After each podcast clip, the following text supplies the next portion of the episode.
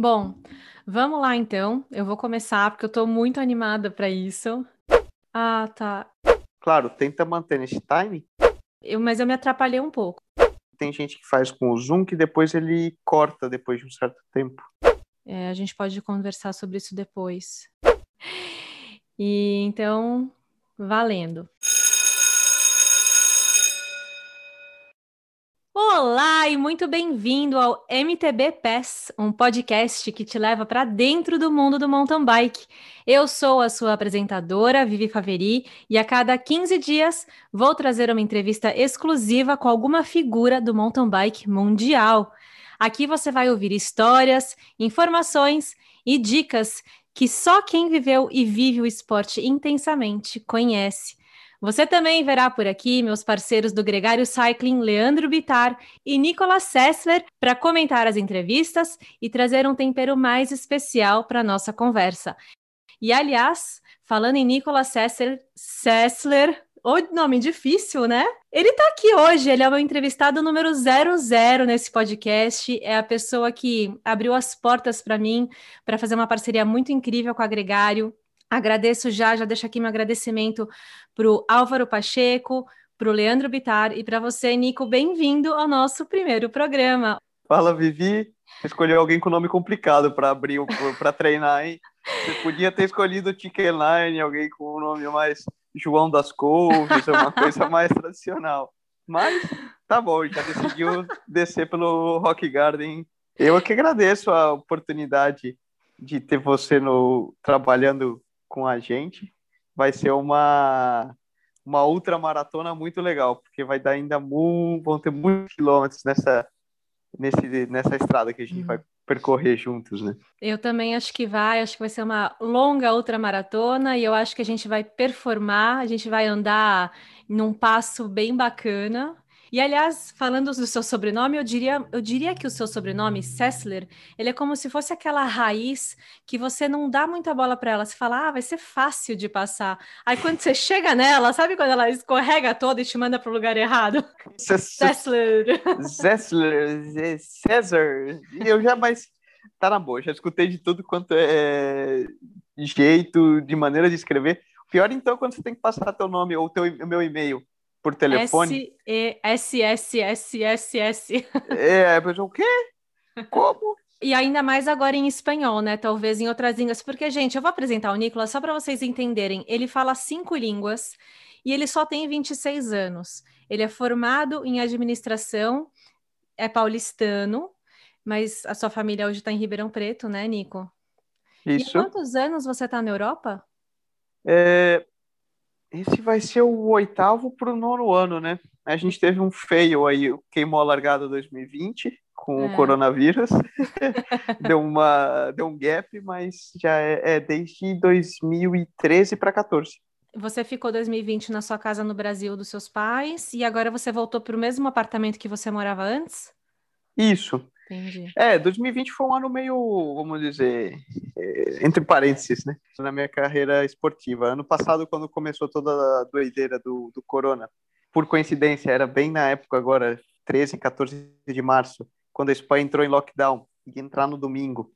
É, eu tive uma história parecida com a tua, né, Vivi? De aventura, uhum. de fugir para poder voltar para casa enquanto uhum. as fronteiras ainda estavam abertas, bem uhum. quando estavam anunciando o lockdown estrito. E aí eu voltei justamente, eu estava aqui na Espanha, porque ia começar a temporada.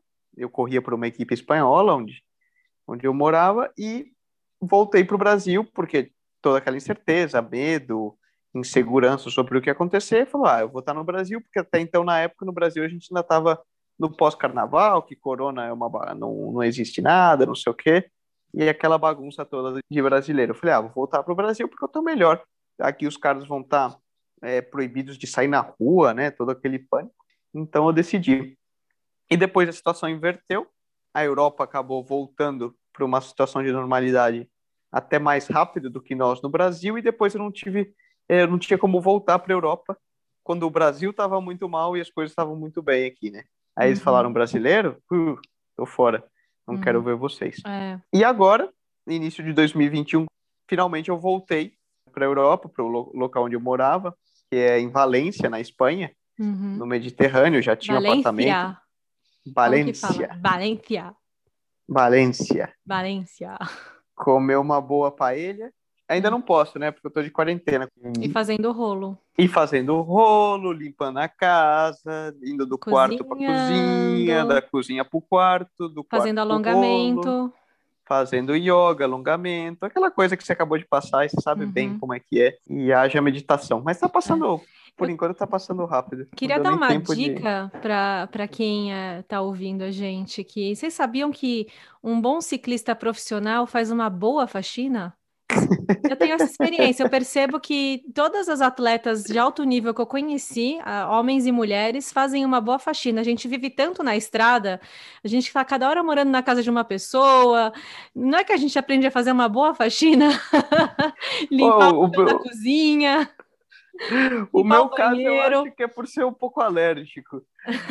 Então, tá. onde eu chego, eu já tenho que estar meio esperto para não atacar asma, não atacar alergia. Então Seria um toque estar... nosso, porque eu também tenho isso. Meu namorado Rafael também, a gente tem alergia. Cuidado com a limpeza, né? É um detalhe importante para atleta de alta performance. A gente quer estar sempre saudável e não tem tapete na casa. Você também não tem tapete? Nossa, eu entro em aqui na Europa, então, né? Que é cheio de hotel velho, de casa ah, velha, às vezes. Nossa. Eu entro naquele. Nossa, na França, uhum. os caras adoram um carpete. e aquele carpete. E a cortina. Nossa, você entra é. ali, meu nariz já vai. Tum. É. E ali, ali é ruim, é verdade. Ah. É, mas são coisas culturais, né? Que a gente tem que aprender com os anos de viagem hum. e, vamos dizer, é, se dando mal um pouco, né? Uhum. Você tem que aprender rápido e os truques que funcionam para você. Sim. Porque são, são pequenos detalhes, né? Uhum. Que quando você está fora de casa, você talvez nunca abriu os olhos. Uhum. É, e que às vezes na nossa cultura no Brasil são coisas que não podem te impactar, como o, o estilo dos hotéis mesmo. Uhum. É, ou a comida. Um, uhum. e pequenas coisas que você só vai aprender quando você toma contato com isso e tá fora de casa e acaba tendo que, que aprender na marra, né? Bom, eu percebi que eu ainda não falei para a galera o que, que você representa no nosso mountain bike brasileiro. Porque o Nicolas está na Europa há nove anos fazendo ciclismo de estrada, com contratos profissionais em equipes UCI mas ele iniciou no mountain bike e ele tem dois resultados que me marcam muito, me impressionam muito, que são duas medalhas de bronze em Copas do Mundo na categoria júnior e um top 10 no ranking internacional também. Foi, foi sétimo, né, se eu não me engano. Isso. Isso é muito especial, é algo que eu acho que atletas como o Alex Malacarne, que hoje é o nosso júnior que está indo super bem, com certeza tem em mente, né? Com certeza ele tem o, o Nicolas como referência, abrindo e trilhando um caminho muito lindo, né? No, no ciclismo com valores, com presença, não só como um atleta de alta performance, mas também como um comunicador no Gregário Cycling. E eu queria voltar nessa história do, do, MTB, do seu vínculo com o MTB, quando você começou e você teve essa vivência aqui no Canadá, aqui em Quebec, aqui do lado da minha casa, com a Jaqueline Mourão. A Jaque tinha um projeto MTB, que ela trouxe vários atletas de base para o Canadá, para as asas dela. Os atletas moraram na casa dela, tiveram uma vivência aqui super forte e o Nicolas participou disso. Eu queria saber como que essa experiência de dois anos aqui marcou a sua carreira, marcou a sua vida, como que isso ditou o seu futuro, o que, que você está vivendo agora?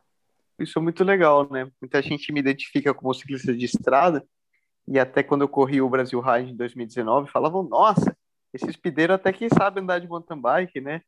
É, mas muita gente não sabe da, da história lá no início, até 2012, 2013, quando eu estava efetivamente me identificava somente com um atleta de mountain bike.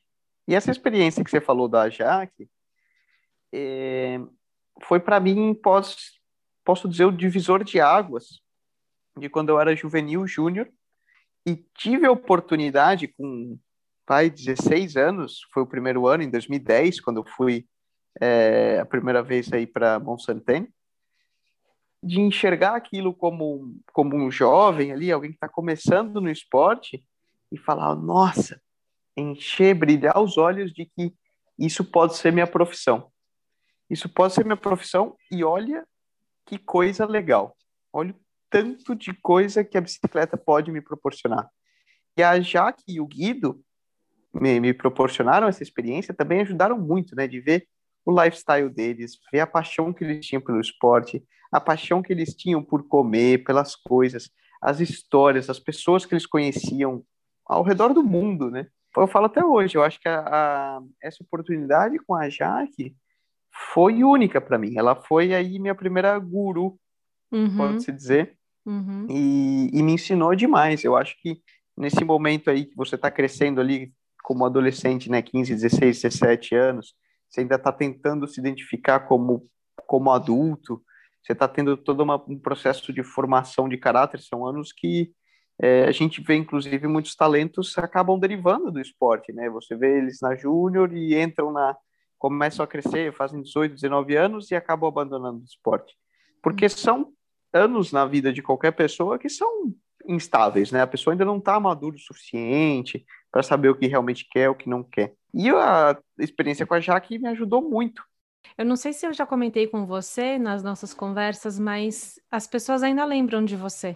É, os rolês que eu fiz por aqui com o Rafael, meu namorado, né? Para quem não sabe, eu tô aqui no Canadá, meu namorado é canadense aqui de Quebec. O Rafael ganha, que é o atual campeão pan-americano de cross-country olímpico, e a gente fez alguns treinos em Mont Saint-Anne com um clube de, de ciclismo lá da, da cidade de Mont Saint-Anne, e lembro de encontrar com pessoas que, que comentaram de você, é, atletas hum. que lembram de você, que tem a sua idade e que, né, acho que um deles até o Leandro Bouchard, que Lembro. Tá super bem. Então, você deixou uma marquinha aqui. é, eu acho que isso, isso você pode falar também, né, Vivi? É, hum. é um orgulho quando a gente veste a bandeira verde e amarela, porque são uhum. poucos, né? Sim. Nós não somos é, como outros países que tem um monte. Pô, eles pensam, você pensa, um, um brasileiro, uma brasileira no Canadá que faz mountain bike e anda bem. Uhum. Opa, peraí que, que ele está uhum. fazendo aqui, né? E ainda mais, que se comunica, que conversa, uhum. que eles, eles às vezes Exato. rompem aquela visão que eles têm de um brasileiro, um cara que vem do bicho do mato, né? Uhum. Porque, infelizmente, pensam num brasileiro, eles pensam numa pessoa extremamente simples, ou às vezes eles nem sabem o que pensar, né? Eles nem pensam sabe. no Homer Simpsons, na, naquele desenho dos Simpsons, pessoal andando de cipó na rua, tá igual uhum. Tarzan. Isso já te incomodou, já te deixou grilado nos treinos, nas provas? Como que chega a te afetar essa, essa sensação de, de preconceito ou de ter que se provar ali naquele momento?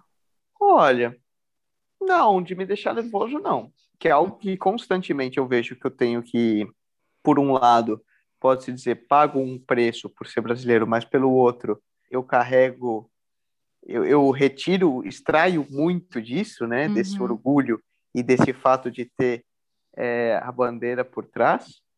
É certo que, por exemplo, eu falo para todos: olha, você ser brasileiro na Europa, por um lado, é o seguinte, tudo vai ser mais complicado.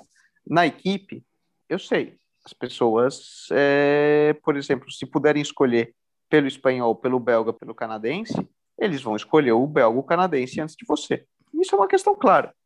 É o famoso QI. Se eu posso, eu vou. Se estão mais ou menos parelhos, um, um canadense e um brasileiro, e você está pleiteando uma vaga numa equipe canadense, meu, o canadense não vai pensar duas vezes em pegar uhum. o brasileiro, ele vai pegar o amigo dele aqui da esquina, que ele conhece, sabe quem é, fala a mesma língua, etc. Por isso que eu sempre bati muito na tecla da importância da comunicação uhum. e na importância de cada lugar que eu estou, cada país que eu estou vivendo, buscar aprender a cultura local e me integrar o máximo possível, para que eu deixe de ser um brasileiro, um ponto uhum. fora da curva, um extraterrestre naquele é, ambiente, né? uhum. e passe a ser mais um. Então, por exemplo, no Canadá, pô, eu cheguei aí, a primeira coisa que eu fiz, é, eu fui no primeiro ano, eu vi que não falava bulhufas de francês. Eu voltei, todos os meses que eu fiquei no Brasil, eu peguei e fiz um curso intensivo de francês. Que legal. Porque quando eu voltasse, por mais que não falando perfeitamente, eu, poder, eu poderia me entregar, uhum. integrar com eles, aprender a cultura, uhum. aprender as piadas, sentar na mesa e conversar normalmente, uhum. ao ponto de que chega um momento que as pessoas esquecem que você é o brasileiro e Sim. você é um amigo mais. Exato. Isso, só concluindo, é bom tanto para a tua capacidade de se integrar e para que as pessoas te olhem com bons olhos, uhum. como para você, para que esse momento que você está teoricamente longe de casa, você não considera como estando longe de casa, mas você passa a ter amigos, você passa a entender as histórias, você passa a se integrar na comunidade e se sentir acolhido. Isso é muito um importante. Contexto. Claro. E isso você aprendeu? É, você acha que isso faz parte da sua personalidade? Ou isso foi algo que você aprendeu na sua família? Você trouxe isso da escola? Você viu. Eh, a Jaque e o Guido são maravilhosos nisso, né? O Guido é fantástico, ele é um cara, o marido da Jaque, ele é um cara super expansivo, divertido, faz amizade por onde ele passa, ele se vira, né? Ele fala português fluente também. E a Jaque tem muita experiência, ela morou dois anos na Suíça, né, quando ela foi para a UCI. Então, de onde veio esse conhecimento, essa, essa sacada? É, você diria que sempre foi. O Nicolas, quando era criança, ele era o cara que, que juntava os grupos, que trazia o, os papos, que criava assunto? Ou você era mais tímido? Como que era? Não, é, é engraçado, nunca pensei nesse ponto. É, eu sempre fui uma criança muito reservada, muito tímida. Não diria. Em contra... É. Em contrapartida, eu acho que eu tive justamente aí que eu falo, né? Nesse período de crescimento, a oportunidade de viver com pessoas e, e ter histórias, e a bicicleta me obrigou a sair dessa minha bolha de timidez e ser mais expansivo. E aí eu tive exemplos. Hum. Ah, o Guido, meu pai, meu pai é um cara super expansivo, onde ele chega, ele já parece que é amigo de anos dos locais. E várias outras pessoas que eu fui conhecendo aqui na Espanha, é, na Bélgica, quando morei na Bélgica também, e companheiros de equipe, etc., que eu acho que me ensinaram e ajudaram a chipar. E talvez a necessidade. A questão das línguas, por exemplo, todas as línguas que eu aprendi foi por necessidade. Sim, que eu tive a sorte de ter uma base familiar onde em casa, por exemplo, nunca houve uma questão de se eu fosse estudar ou ser atleta, não. Primeiro você vai estudar, você tem que primeiro obrigação, depois a diversão. Então, já aprendi, por exemplo, inglês eu já falava desde que me conheço por gente. Meus pais já me mandavam, devia ter seis, sete anos, já ia na escolinha de inglês. Então, a isso também sou muito grato a eles. Mas depois, o, o restante veio por necessidade. Fui para o Canadá, vi que eu precisava aprender, vi que potencialmente eu poderia querer estudar e qual que era a primeira coisa? Língua do ciclismo, é francês e inglês. Meu, tenho que aprender francês. Uhum. Por mais que seja um francês macarrônico, etc., uhum. quero falar com as pessoas e falar bem, tem que ser em francês. Uhum. Fui para a Bélgica. Ah, na Bélgica se fala francês, inglês e holandês. Pô, mas peraí, eu tô morando na parte holandesa, me comunicando com a equipe que é da parte francesa, mas eu estou morando na parte holandesa. Ah, muita gente fala inglês, não sei o que, você não precisa de falar holandês. Veja bem, não é assim. Uhum. De novo, se você quer viver, morar, dar risada, ter amigos, você precisa falar a mesma língua. Sim. Literalmente, nesse caso, né? Não só uhum. no sentido figurativo. Teve algum choque cultural, assim, é, quando você chegou na Europa? Porque você foi pela faculdade, né? Você estava fazendo administração, você conseguiu transferir para a Europa? Foi alguma coisa assim? É, na verdade, sim e não. Eu aproveitei quando eu fui para para a Europa, porque uhum. foi assim. Primeiro eu fui para esse período de no Canadá, eu ainda estava no colegial. Me encantei tanto, né? Aquela coisa de primeira viagem internacional. Gostei tanto do Canadá que eu quero morar aqui, quero fazer faculdade aqui, e isso aqui. E às vezes a vida vai tomando outros rumos, né? Quando eu voltei no final daquele ano, estava no terceiro colegial, eu prestei na faculdade aqui, eu acabei entrando na, na USP de Ribeirão. E aí eu falei, pô, já, já que eu entrei na USP aqui em Ribeirão, pô, é na USP, vou fazer. Uhum. É, deixa essa ideia do Canadá um pouco, vamos ver, ainda tem outro ano de júnior, que eu queria ter bons resultados, e tinha, esse, tinha aprendido com a Jaque a importância do planejamento e de aproveitar as oportunidades. Então eu sabia que meu último ano de júnior eu tinha que tirar todos os, os trucos e os apps da manga e fazer o melhor possível. Uhum. Fosse viajando, fosse investindo no que eu acreditava que poderia ser poderia plantar uma semente para o meu futuro. E efetivamente, foi um ano que eu viajei muito. Eu fiz Copa do Mundo, praticamente todo o calendário de Copa do Mundo, tanto na Europa como África do Sul, Canadá, Estados Unidos, uhum. ou seja, praticamente um ano de pró. Logo, é, desse ano, surgiu o contato para eu ir para essa equipe belga. Eu entrei um ano, logo que eu saí da Júnior, eu entrei um ano na equipe da Caloi, quando a Caloi estava surgindo no Brasil, a Caloi Elite Team, junto do Avancini e do Sherman. Na época, nós fomos os três primeiros. Chamava-se Caloi Elite Team. Foi a primeira equipe UCI do oficial mountain bike do Brasil. Mas, no ano seguinte, surgiu esse convite para ir para a Bélgica. E eu falei, meu, como sonho de qualquer brasileiro, eu tinha já claro na mente isso que a Jaque tinha plantado. Eu tenho que sair do Brasil. Não é que uhum. eu não uhum. gosto do Brasil, mas se eu quero ser ciclista, não é no Brasil. Uhum. Naquela época, até o cenário do, do mountain bike brasileiro era bem diferente do, do atual. Mas aí falei... você ainda era mountain biker. Foi quando veio o convite que você decidiu ir para o ciclismo de estrada? Não, eu fui para a Bélgica para correr de mountain bike.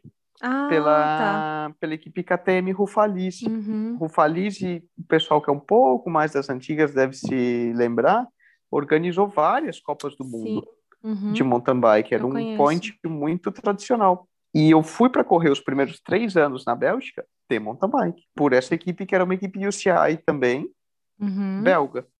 E você é. ficou é... o ano todo lá você se mudou para a Bélgica ou você ficou durante a temporada? Eu me mudei para a Bélgica. Uhum. Que aí que entrou a sacada. Eu já estava fazendo universidade no Brasil. Uhum. E quando surgiu o convite para ir para a Rufalise, eu falei: opa, uhum. eu vou. Deixa eu ver o que eu posso fazer com a faculdade. Aí eu vi: opa, olha que legal. Na cidade que eu vou morar, 5 quilômetros de onde eu vou morar, tem um convênio que eu não preciso pagar nada. Pô, lindo. Uniu o útil ao agradável. Fui o primeiro ano e fiquei, claro, o ano inteiro morando lá, estudando e correndo. Uma vez que terminou o meu ano de intercâmbio, foi aí que entrou a necessidade de aprender o holandês. Por quê? Se eu quisesse finalizar, terminar a faculdade lá, precisava ser em holandês, não podia ser em inglês, como era o período de intercâmbio que eu tinha feito. Aí, aí eu tive que eu tive a necessidade de aprender e fazer um curso full time de holandês, que é a língua que se falava ali, uhum. para poder terminar a faculdade por lá. Eu queria saber o quanto foi importante para você, é, e ainda é, ter essa, esse trabalho intelectual paralelo à vida de atleta profissional.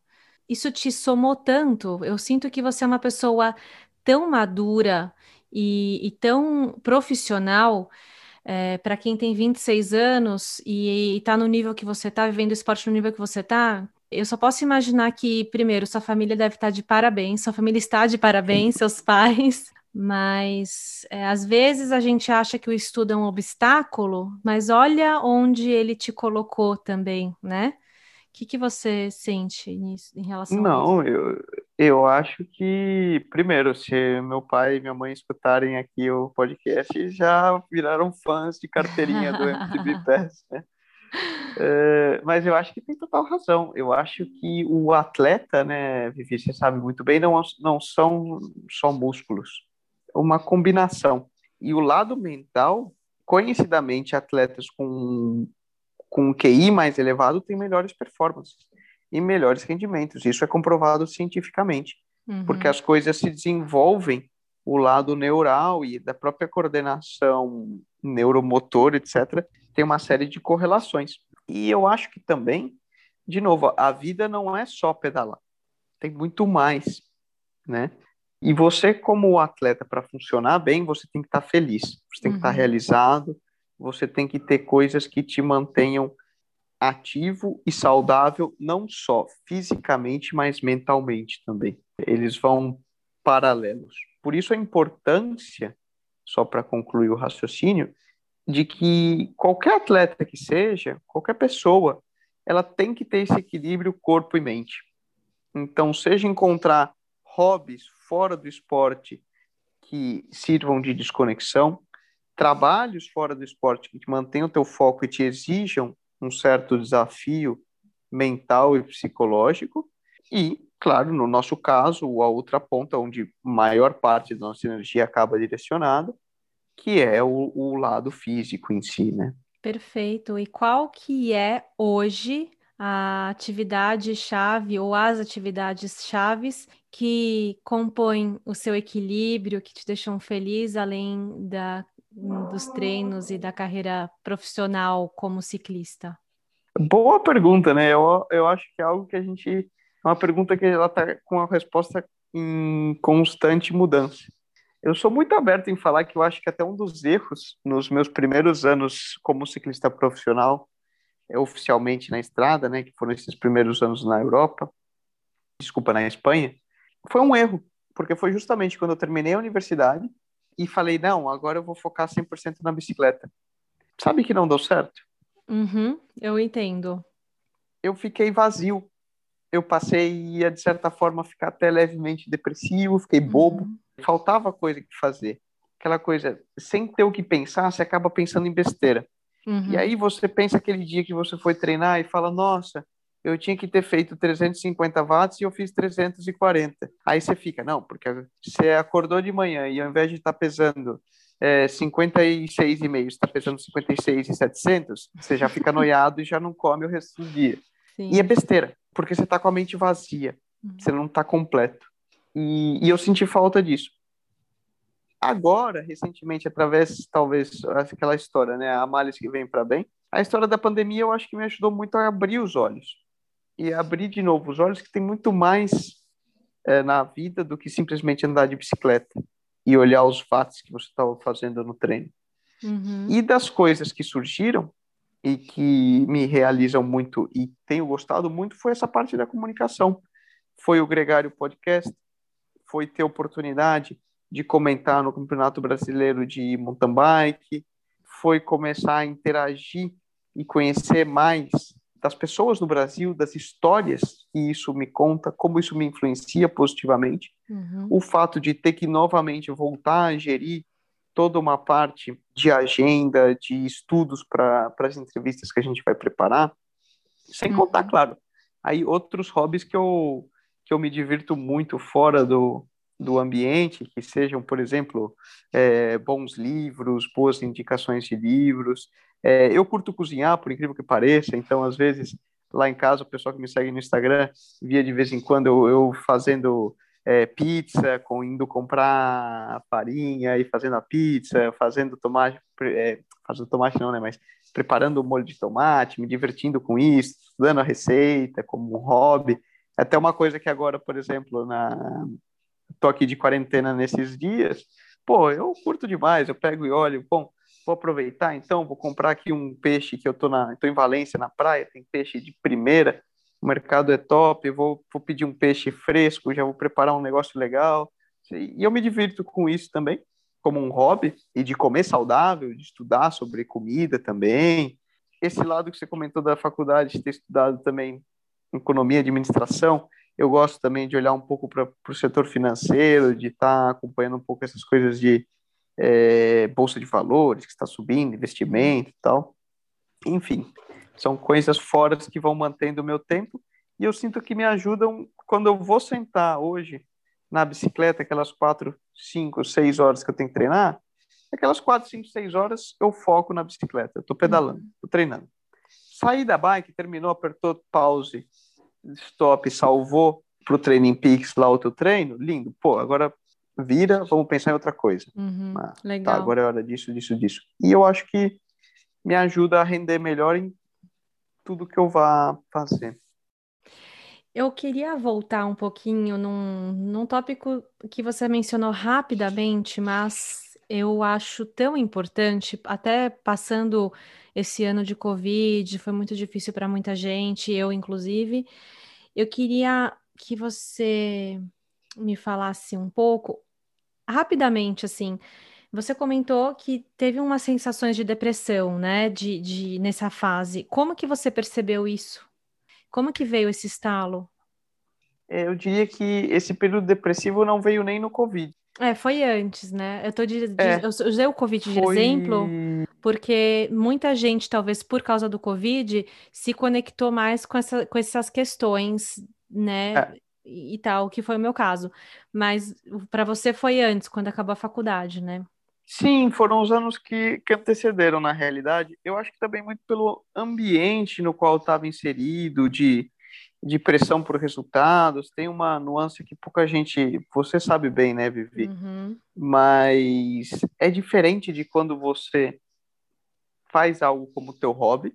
Então, quando você pedala pela tua paixão, pela tua, pelo teu amor e sem dever nada para ninguém, e de quando você passa a receber para fazer isso. Muda Ou seja, tudo. quando se torna teu trabalho. É. Você fala, pô, mas é um sonho. É um sonho. Uhum. E são pouquíssimos que podem viver e a gente tem que aproveitar cada dia em que a gente pode, meu, qual que é teu trabalho? É pedalar, é conhecer o mundo e etc, de maneira bem sucinta, né? Mas às vezes você se perde nisso, nas tuas pressões, nas tuas expectativas para o resultado Cobrança. e na cobrança dos outros. Então, Uhum. o ambiente no qual você está inserido influencia muito. E para mim, pessoalmente, eu acho que não foi. Começou antes do Covid, foi essa experiência de me reencontrar no Brasil Ride, é, foi todo um processo que me ajudou a ver, e principalmente durante o Covid. Nossa, olha que legal o que eu faço. O quanto eu sinto falta de ir para uma competição. O quanto é gostoso treinar, prazeroso e o quanto eu tenho que aproveitar enquanto eu tenho oportunidade de fazer isso da minha vida. É, mas também ajudou a me mostrar que a maneira que eu estava vivendo antes não era algo sólido e construtivo para minha vida. Foi aquela pergunta: é isso que eu realmente quero para minha vida, para os meus anos? Viver numa bolha? Paranoico porque se eu estou pesando 200 gramas mais ou 300 gramas a menos?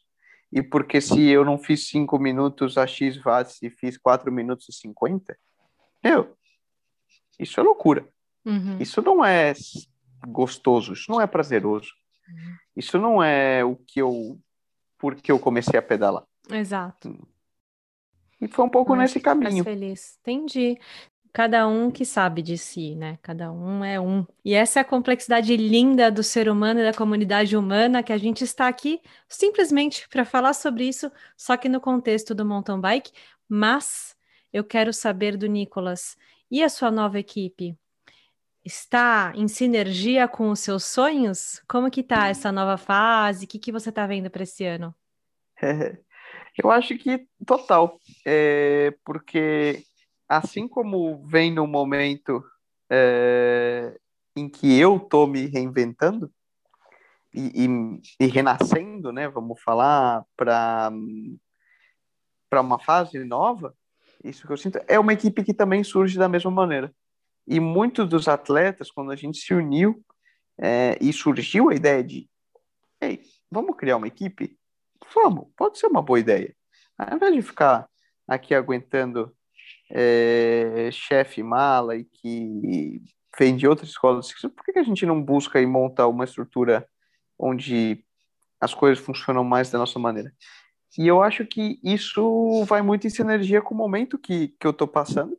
E, claro, ao ser um projeto novo, uma equipe nova que está saindo do zero, tudo é diferente, né? Assim, tem uma série de desafios, tem uma série de coisas que a gente vê que precisam ser feitas. Então, por exemplo, licença UCI, seguros, é, comprar carros, planejamento. material, planejamento logístico, Gráfico, é, meu, lo- é- é, marca, patrocínio, é muita coisa. fotos. coisa. É, tudo. Você sabe bem como que é. É.